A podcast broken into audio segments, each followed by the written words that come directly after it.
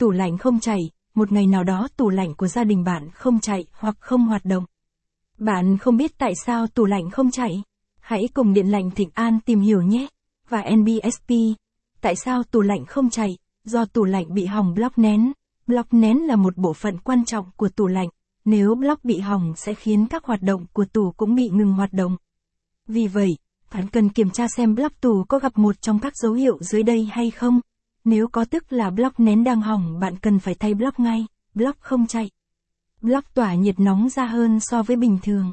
Dòng làm việc nhỏ hơn dòng định mức. Giàn nóng đóng ngắt liên tục.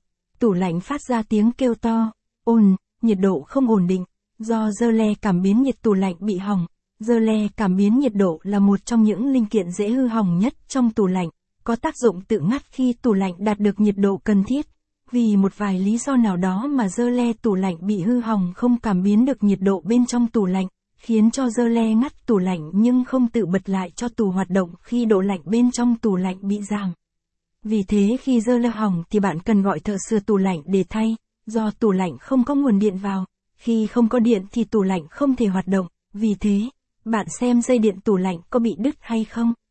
Nếu dây điện không đứt, bạn kiểm tra ổ điện xem có điện hay không. Bạn lấy bút thử điện để thử hoặc cắm sang ổ khác nhé. Do tủ lạnh hỏng quạt gió, quạt gió là linh kiện nằm phía sau tủ lạnh bên trong ngăn đông, có tác dụng hút gió từ dàn lạnh thổi ra ngăn lạnh và ngăn mát. Nếu quạt không làm việc thì tủ lạnh sẽ không chạy được, do để đồ nóng trong tủ lạnh, nhiều người hay để đồ nóng trong tủ lạnh, việc lưu trữ đồ nóng trong tủ khiến cho hệ thống làm lạnh không hoạt.